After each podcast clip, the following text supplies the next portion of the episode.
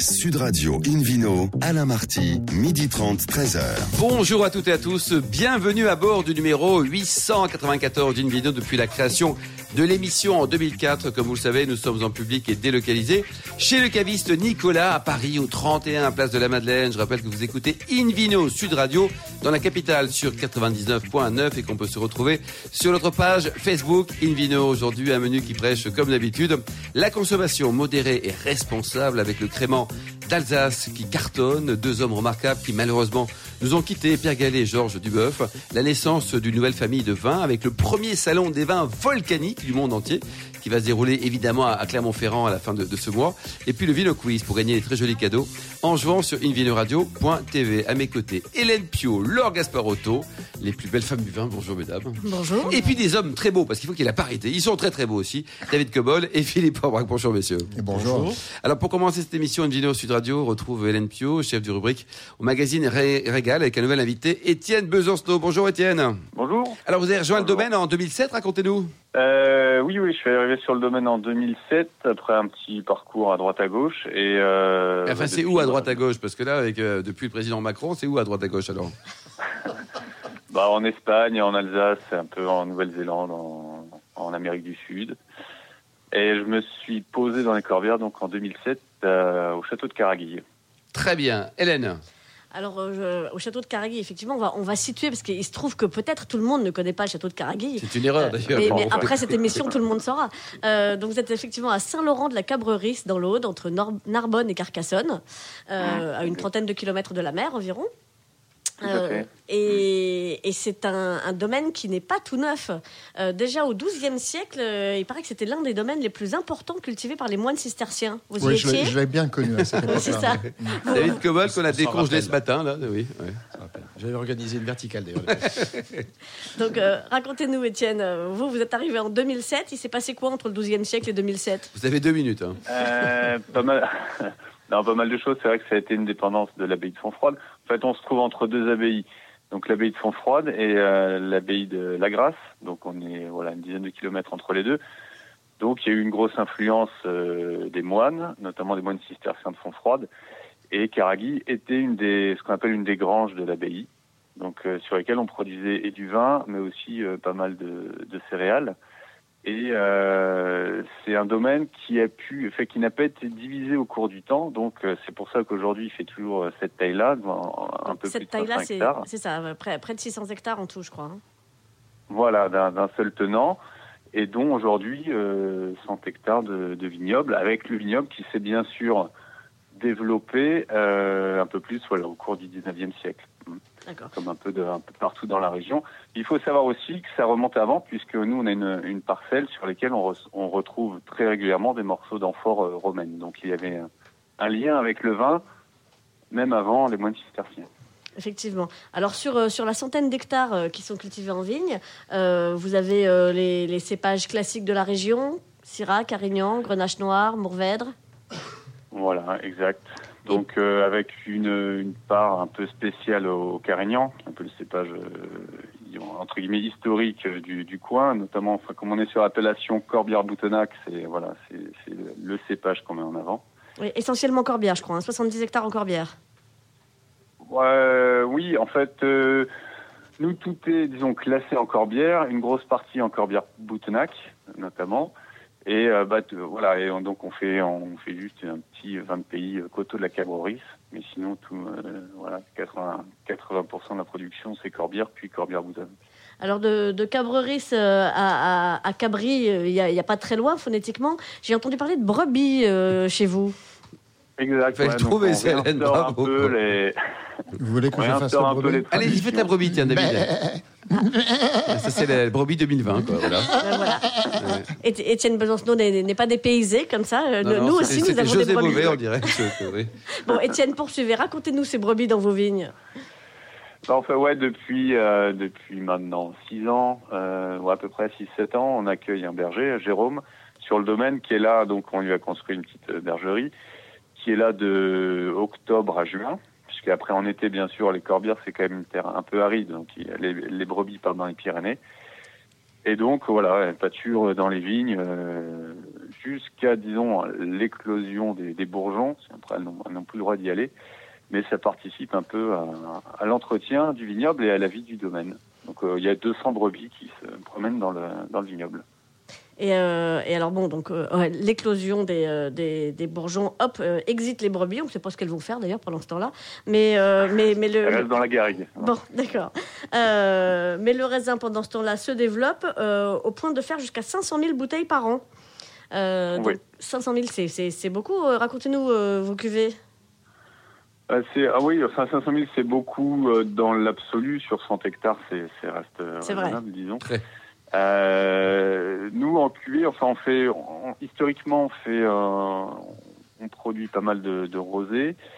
Mais sinon, voilà, c'est en rouge qu'on a le plus grand nombre de cuvées, disons, avec des cuvées en Corbières-Boutenac. Donc, on a 3 cuvées, des cuvées en Corbières. Et c'est vrai, on tire aussi un peu notre épingle du jeu, puisqu'historiquement, Caraguilhes aussi produit du blanc. Du blanc également, quoi. Et c'est vrai que Corbière Blanc, aujourd'hui, comme les gens connaissent peu... Oui, c'est à découvrir. Il y a un potentiel de développement. Oui, Étienne, c'est un élément important, c'est le bouchage des bouteilles. Comment vous travaillez, vous ? Alors, on travaille...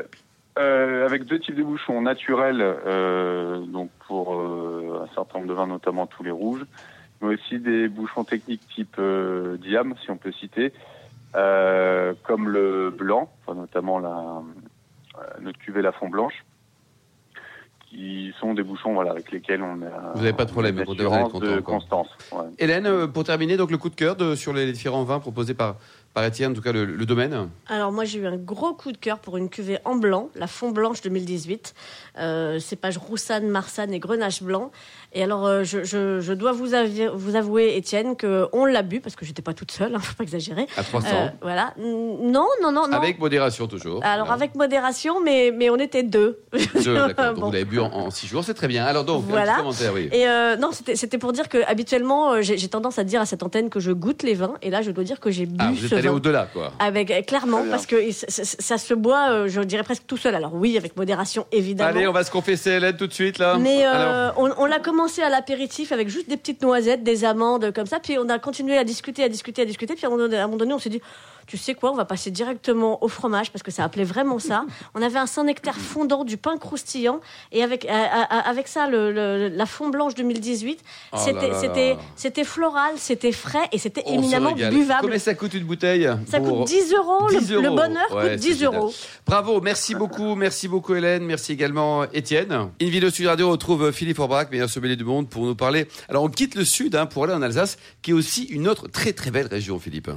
Très belle région, puisqu'elle produit des vins depuis très longtemps. C'est une région qui a toujours été prisée. Puis la situation particulière, un peu au centre de l'Europe, entre le Luxembourg pas loin, l'Allemagne juste en face, la Suisse à côté, permet effectivement des échanges qui ont été assez favorables à ce vignoble alsacien, qui est un très beau vignoble déjà en tant que tel. C'est beau. Et puis ils sont très sympas, les Alsaciens. Et puis les Alsaciens sont accueillants. Là, ils sortent un peu du marché de Noël, des agapes, du vin chaud, des brioches, des kouglof et autres flammes de cuche. C'est uniquement mi-janvier qu'on commence à respirer un peu. Exactement. Et donc là, les effluves partent un peu, mais quelque part, ils continuent à profiter de la vie et à diffuser notamment l'une de leurs boissons fétiches qui est effervescente, qui est le Crémant d'Alsace. Alors, le Crémant d'Alsace, c'est un vin effervescent d'appellation d'origine contrôlée, élaboré selon la méthode dite traditionnelle, double fermentation. C'est le même système que l'on a dans les grands vins effervescents du monde, Champagne en tête, bien entendu. C'est l'appellation qui produit le plus de vins effervescents en dehors de la Champagne, puisqu'il y a à peu près 33 millions de bouteilles produites. Sur les 100 millions à peu près de crémants produits en France, ils sont les leaders. Comment vous expliquez, Philippe, cette mode sur les bulles, quelles qu'elles soient, en tout cas les bulles françaises au sens large, hors Champagne inclus. Il y a un côté festif, il y a un côté finalement accessible aussi, parce que même si le Champagne est positionné en termes de qualité et de prix plus haut, il y a beaucoup de vins effervescents finalement qui sont plus accessibles. Un crément, par exemple, c'est dans les combien ? Le crément, entre 10 et 25, 30 €, pour les grandes cuvées, mais entre 10 et 15 € la plupart du temps, et même moins, parce qu'on trouve en grande distribution des crémants d'Alsace à 8 euros. Oui. Qui peuvent être très bien aussi. Très corrects, exactement. Les cépages, qu'est-ce qu'on a dans le crémant d'Alsace ? Alors, on a tous les cépages alsaciens traditionnels, en tête le pinot blanc qui est très utilisé, mais également le pinot noir, parce qu'on fait du crémant d'Alsace rosé également, qui est très intéressant. Et puis on élabore également le crémant d'Alsace avec un cépage exotique pour l'Alsace, puisque l'appellation permet de mettre du chardonnay. Du chardonnay. Et quand on pose la question dans un quiz, est-ce que le chardonnay est autorisé dans l'appellation Alsace ? Tout le monde dit non en théorie. Crémant d'Alsace, oui. Et quelque part, c'est assez logique, parce que ça fait partie de toute la famille de Pinot qui est autrement présent au grand complet en Alsace. Oui, exactement, auquel on peut aussi rappeler ou rajouter le Pinot auxerrois, qu'on appelle l'auxerrois tout court, mais qui effectivement fait partie aussi de cette famille des Pinots. Alors, la spécificité du crémant d'Alsace, si on peut la définir, parce que l'Alsace c'est tout en verticalité du nord au sud, hein, et il peut y avoir des zones d'influence climatologique un peu distinctes, mais néanmoins il faut des raisins au départ avec une bonne acidité pour que l'acidité puisse se retrouver dans le vin, pour que la prise de mousse se passe bien et pour que le vin reste équilibré, ce qui est en général le cas, même si l'évolution climatique fait aujourd'hui que c'est un peu moins facile qu'avant. L'appellation existe depuis 1976, même s'il y a une tradition plus ancienne, mais en 1976, ils ont eu l'appellation. Le décret d'appellation contre les crémants d'Alsace. Le climat est assez finalement modéré, à la fois par l'influence du Rhin, qui joue toujours ce rôle modérateur, modulateur, et puis les Vosges également, qui influence également, qui maintient une sorte de... Là, en ce moment, il fait frais. On écoutait ce matin les infos, là. Oui, il fait frais un peu partout ces derniers temps, voilà. Mais néanmoins, alors, ce sont des vrais vins d'apéritif, bien entendu, un peu comme tous les vins effervescents, même si on a de temps en temps l'idée ou l'envie de le servir avec un dessert, par exemple. Pourquoi pas ? Le rosé, éventuellement, peut faire. Quelques vignerons, Philippe, peut-être, que vous souhaitez mettre en avant ? Oui, les grandes maisons sont célèbres. Les grandes caves coopératives travaillent très bien. Elles font la cave de Turckheim, la cave de Rigvire, la cave de Ribeauvilliers, etc. font des créments très intéressants. Et les grandes maisons, de façon générale, produisent également des créments de qualité. Parmi les caves coopératives, Volberger fait partie effectivement des belles maisons et élaborent, et c'est pas les seuls, mais eux, une gamme dans les créments. Ils ont le crémant basique. Il y a des millésils sur les créments ou pas ? Ça peut être millésile, bien entendu. Mais ils le servent aussi. Ils ont également des cuvées haut de gamme qui sont effectivement plutôt vendus au prix d'un champagne, mais qui les valent vraiment en termes de qualité également. Merci beaucoup Philippe Orbach, merci à tous. On se retrouve dans un instant au bar à vin du caviste Nicolas à Paris, place de la Madeleine, avec The Vino Quiz. Sud Radio, In Vino, Alain Marty, 12h30, 13h. Retour à la cave Nicolas à Paris. Nous sommes à Paris, place de la Madeleine, pour cette émission en public et délocalisée avec Hélène Piau puis le Vino Quiz. Mais alors juste avant, une info. Vous le savez, alors ça c'est pas un scoop. Hein. Nous sommes le 18 janvier, voilà. Mais dans un mois, nous serons le 18 février. Bravo. C'est dingue. Et aura lieu un dîner de gala organisé au Louvre par le prince Robert de Luxembourg au profit de la cité du vin de Bordeaux. On peut réserver une place. Alors ça coûte 1 200 euros par personne. Voilà. Ou une table entière pour le dîner. Alors avis aux heureux élus, et puis tout ça encore une fois c'est au profit de la cité du vin de Bordeaux. Pour savoir plus, allez sur le site de cette cité. Voilà ma chère Hélène. La messe est dite, si je puis dire. À vous. Le Vino Quiz à présent. Je vous en rappelle le principe. Chaque semaine, nous vous posons une question sur le vin et le vainqueur gagne un beau cadeau, le prochain numéro du magazine Planète Vin et Spiritueux. Très joli cadeau. Ça vaut le coup. La question de la semaine dernière était: comment se nomme le domaine d'Anne-Laure Boras ? Réponse A, l'Ancien Monde. B, le Nouvel Univers, ou C, le Nouveau Monde. Et la réponse est... C'était la C, le Nouveau Monde. Cette semaine, sur combien d'hectares sont répartis les vignobles du domaine du château Caraguilhes ? Réponse A, 135.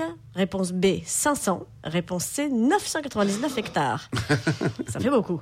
Pour répondre et gagner le prochain numéro du magazine Planète Vin et Spiritueux, rendez-vous toute la semaine sur le site Invinoradio.tv, rubrique Vino Quiz, et le gagnant sera tiré au sort parmi les bonnes réponses. Merci beaucoup Hélène. In Vino Sud Radio retrouve David Cobbold, le cofondateur de l'Académie des Vins et Spiritueux, pour nous parler de deux hommes remarquables qui malheureusement nous ont quittés, David. Oui, je tiens aussi à rajouter, et ça malheureusement c'est une surprise récente, une femme. Dont je vais parler également. Donc tous les trois remarquables et tous les trois dans différents domaines de toute la filière vin. Georges Duboeuf, je pense que la plupart des auditeurs savent qui c'était. C'était un homme très important dans le Beaujolais, qui a fondé un véritable empire à Beaujolais. Et il faut savoir que sur les dernières décennies, Georges Duboeuf sa société achetait 20% de la production des raisins du Beaujolais.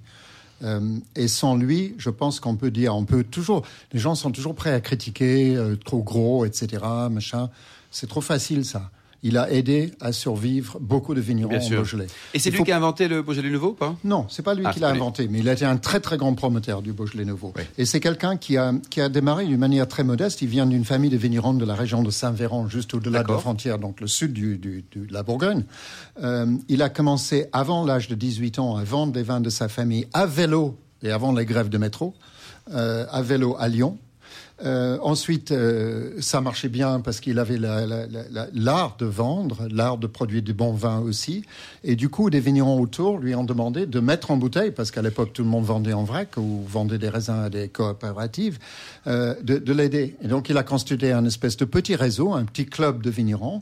Et ensuite, il a fondé en 64 son affaire de négoce. Alors, Pierre Gallet moins connu, David. Alors, Pierre Gallet moins connu, sauf par les spécialistes de l'ampelographie. C'était un très grand ampélographe. Et je tiens à dire que Georges Duboeuf, il est décédé à l'âge de... Qu'est-ce que c'est que l'ampelographie ? Alors, attendez, je vais y revenir. Georges Duboeuf, décédé à l'âge de 87 ans. Pierre Gallet, 98 ans. Comme quoi, boire du vin avec modération et régulièrement, c'est pas nocif pour la durée de vie. Du bon vin, et du bon. Pierre Gallet, grand ampélographe, c'est-à-dire la science de la vigne. De la vigne.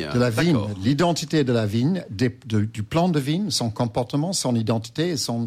identification. Le patrimoine génétique également, ça en fait partie ? Le patrimoine génétique en fait partie. Il a écrit un livre vraiment de référence qui s'appelle L'Encyclopédie des vignes et qui a été publié récemment. La dernière édition date de 2010. Ça fait plus de 1000 pages quand même. C'est un tome de référence pour tout le monde qui s'intéresse au sujet. Le sujet est vaste. Donc. Et le sujet est vaste. Alors, il n'y a pas que la vigne à vin. Il y a aussi les vignes de table qui sont dedans, y compris des cépages rares, c'est-à-dire des cépages que plus personne ne vinifie, mais c'est un sujet vraiment riche, vraiment intéressant. Donc, hommage à cet homme qui a travaillé toute sa vie jusqu'à très très tard. 98 ans, vous dites. 98 ans. Et la dame ? La dame, alors, elle vient d'Angleterre, Hazel Murphy. Elle était presque seule responsable pour l'expansion des vins australiens en Europe, pas seulement en Grande-Bretagne. Pour vous donner un chiffre, Hazel, par exemple, elle a fondé the Australian Wine Board pour l'Europe, y compris la Grande-Bretagne. Pendant ses 17 ans à la tête de ça, les expéditions de vin d'Australie sont passées de 1,4 million de dollars à 897 millions de dollars vers l'Europe. Quand même, chapeau. C'était une dame toute petite, toute menue, très enthousiaste, très facile d'accès, qui a pris les choses par le bambou en disant la manière de faire connaître le vin, c'est de le faire goûter. C'est aussi simple que ça. Et en faisant déguster tous les professionnels du vin, et on les amenait en Australie. À un moment donné, elle amenait 110 professionnels du vin, presse et distributeurs... distributeurs de toutes sortes en Australie. Il faut quand même s'organiser, ça. Donc Hazel, c'était une dame gentille, chaleureuse, et ça n'a aucun rapport avec cette affaire-là, mais elle a eu le bon goût d'acheter 2 de mes tableaux. Ah, merci David Cobbold, merci David. Bel hommage. In Vino sur Radio retrouve Laure Gasparotto, journaliste au Monde, pour découvrir une nouvelle famille, celle des volcaniques. C'est chaud là aujourd'hui, là. Voilà, c'est une année éruptive. Et je trouve que, je suis extrêmement enthousiasmée par la naissance de cette nouvelle famille. Quand j'ai appris que cette association Vinora a été créée, je me suis précipitée, comme David Cobbold l'avait remarqué sur cette antenne il y a quelques semaines, pour déguster donc les vins des Côtes d'Auvergne et de nombreux vins d'origine basaltique et volcanique du monde entier. Et donc, je voulais signaler à nos auditeurs qu'il y aura un salon du 30 janvier au 3 février à Clermont-Ferrand. Donc, salon public, Laure ? C'est un salon public. Donc, grand public, hein, voilà, c'est pas que les pros, quoi. Donc, on peut se renseigner, je peux donner un numéro de téléphone. C'est l'association Vinora, c'est le 07 72 45 57 78. Et donc, il y a un site internet aussi. Moi, j'ai une adresse mail, vinora 20 volcanique. @gmail.com.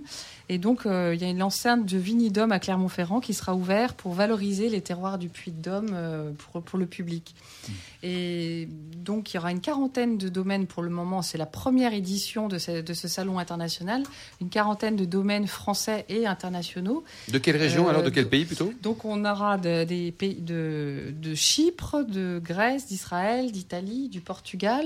Et à l'avenir, on espère d'Oregon et d'Australie. Partout il y a des volcans quoi. Partout il y a des volcans. Mmh. Et il y a une vraie unité gustative entre tous ces vins. Enfin, quel que soit le pays, vous dites. À partir du moment où il y a du basalte, enfin il y a tout ce qu'on peut trouver sur un volcan. Il y a un grain dans la texture de ces vins qui est commun. D'accord. Et ce grain, étrangement, alors Philippe Orbach peut-être l'approuvera ou pas, je ne sais pas, mais ce sont des vins, quand ils sont rouges, qui ont un tel grain qu'ils peuvent accompagner aussi bien un poisson qu'une viande. D'accord. Et ils ont une espèce de structure très spéciale et c'est la raison pour laquelle je trouve que les avoir identifiés en une famille... et c'est la première famille de vins internationale. Oui, quelque part, il y a un terroir commun, David, même si vous n'avez pas ce mot de terroir. En tout cas, il y a une origine... Une identité. Oui, une identité. Je suis un peu sceptique. Je suis en partie d'accord avec Laure, mais je suis un peu sceptique parce que les cépages et les climats sont tellement différents qu'il y a tellement de... Il y a autant de différences que de... Il y a pas mal de paramètres. Ouais, moi, je suis assez d'accord avec Laure. Je n'écoutais pas mal. J'aime quand vous n'êtes pas d'accord tous les deux. Je serai présent, et David aussi, d'ailleurs. Oui, oui. Ils veulent nous rencontrer. Ah ben voilà, rendez-vous à Clermont-Ferrand le 30 janvier. Non, mais c'est un vrai sujet intéressant. Oui. Ça, c'est sûr. Moi, il me languit d'y être parce que de voir, de confronter les dégustations, de rencontrer des confrères aussi du monde entier. Il y a un grand spécialiste... d'Amérique du Nord qui sera là, qui a écrit un bouquin sur les vins des volcans, le nom m'échappe, qu'on pourra rencontrer aussi sur place et de débattre sur ce sujet. C'est un vrai sujet intéressant. C'est effectivement une nouvelle porte entrouverte pour pouvoir identifier peut-être les vins différemment. Même et vous les avez goûtés alors? Oui, bien sûr, j'en ai goûté quelques-uns. Alors, et en blanc et rouge, est-ce qu'il y a du rosé aussi? J'ai pas goûté de rosé, mais je pense que peut-être sur le salon on pourra en trouver. Ouais. Mais j'ai trouvé que c'était très malin aussi de la part des Côtes d'Auvergne qui étaient quand même un peu dans l'ombre de se réunir comme ça avec des vignobles importants. C'est très malin, parce que les Côtes d'Auvergne, c'est 400 hectares. C'est et c'est donc le président de cette association, c'est Pierre Desprats, qui est à la tête d'une cave, l'ancienne cave coopérative, cave Desprats Saint-Verny, qu'il a rachetée en 2014. Il a racheté la cave coopérative, mais il a gardé les coopérateurs qui sont devenus des associés, en fait. Ils sont 68 apporteurs dans cette cave privée. Malin. C'est très malin. C'est, je crois, la seule cave en France privée avec qui fonctionne un peu comme une cave coopérative mais qui n'est pas une cave coopérative, étrangement. Et donc sous son initiative il a créé quelques années après l'achat de sa cave cette association et il fait vraiment bouger les choses. C'est bien ça. Et il y a de très jolis vins. Moi, j'étais frappé par la qualité. Lesquels? T'as vu de quel pays peut-être? En Auvergne, vous dites? Je parle déjà d'Auvergne. D'accord, en Auvergne. Je peux citer des domaines. J'ai bien aimé, moi, le vin du domaine Bougis. Il y a une cuvée qui s'appelle Puits de Joie. Alors après, la cave d'Espras, par exemple, Saverny, ils s'amusent aussi avec les noms de cuvées. Donc, qui s'appelle la cuvée Basalte. Il y a une cuvée volcanique aussi au domaine David Pellissier que j'ai bien aimé. Il y a une cuvée Magma. Magma de la domaine. Alors ça, un peu moins sexy peut-être. Mais c'est le domaine de la Tour de Pierre, domaine de la Tour de Pierre, je ne sais pas si vous en souvenez, mais cette cuvée, elle m'a vraiment enthousiasmée, c'était vraiment gourmand, c'était digeste. Ce sont des vins qui sont très digestes et qui ont aussi une... Moi, j'ai beaucoup aimé un qui s'appelle Ozol, le producteur s'appelle Ozol. Monsieur Ozol? Oui, c'est ça, c'est le domaine Vincent Ozol, là c'est excellent. Le clos des amoureux. Ouais. Et c'est pour ça que vous avez mon David. J'ai adoré le vin, j'en ai commandé d'ailleurs. J'allais citer le clos des amoureux. Voilà, Hélène? À la suite de la dernière chronique de David Cobbold sur ces vins que j'adore aussi, il m'avait tellement donné envie que le samedi soir en arrivant à la maison, j'ai cherché dans ma cave, j'ai trouvé le Clos des Amoureux et vous aviez un Clos des Amoureux dans ma cave et je j'avoue et là aussi bon, c'était délicieux, on l'a bu et faites pas comme si vous saviez pas David, je vous ai envoyé un texto avec la photo. David Cobbold. Laure? Et je voulais juste c'est nos histoires d'amour ne concernent que nous, Hélène. C'est vrai, c'est vrai. Et puis également nos 3 milliards d'auditeurs. Mais sinon, tout va bien. Non, en fait, comme si on n'était pas là. Oui. Et cette cuvée que vous avez aimée, Hélène, coûte 10 € et la plupart de ces vins sont quand même très abordables. Entre 8 et 14 € et plus. Et les blancs sont comment? Parce que vous parlez beaucoup des rouges. Là, les blancs volcaniques sont bien aussi? Les blancs, alors là, il y avait pas mal de blancs de Santorin, voilà, en particulier. Avec de l'assyrtico, c'est surtout ce que j'ai goûté en blanc. Et ceux de l'acier central sont essentiellement élaborés à partir de Chardonnay. Voilà. D'accord. Ouais. Et ils sont pas mal. Et puis aussi des Açores, où il y a des vins très intéressants, qui n'étaient pas à ce déjeuner de presse, mais qui vont être présents sur le salon. Les vins des Açores, c'est purement le volcanique. Ils ont un très joli dicton, ils disent que la vigne doit écouter les crabes. Parce que les crabes, c'est-à-dire que c'est sur le volcan, mais sur le bas du volcan. Ah, parce qu'en haut du volcan, il n'y a pas beaucoup de crabes. Non, mais ils sont dans le brouillard tout le temps. Là, oui. Donc, ils sont bouillis, quoi. Très bien, parfait. Merci beaucoup, Laure. Merci également à vous, Hélène, Bouilly, David Cobbold et Philippe Orbach. Merci également donc à Charlotte qui a préparé cette émission, ainsi qu'à Sébastien pour la technique. Fin de ce numéro d'Invino Sud Radio. Pour en savoir plus, rendez-vous sur sudradio.fr, invinoradio.tv ou notre page Facebook Invino. On se retrouve demain à 12h30 précise pour une nouvelle émission, toujours en public et délocalisée chez Nicolas, le caviste fondé en 1822. Nous brosserons le portrait d'un grand vigneron du Roussillon qu'on aime beaucoup, Hervé Wiesel. On parlera également des vins de Puisseguin-Saint-Émilion. On terminera la balade avec Thomas Jefferson. On parlera de Red Wine. Bref, 100% bonheur. D'ici là, excellent déjeuner. Restez fidèles à Sud Radio et surtout, n'oubliez jamais, respectez la plus grande démodération.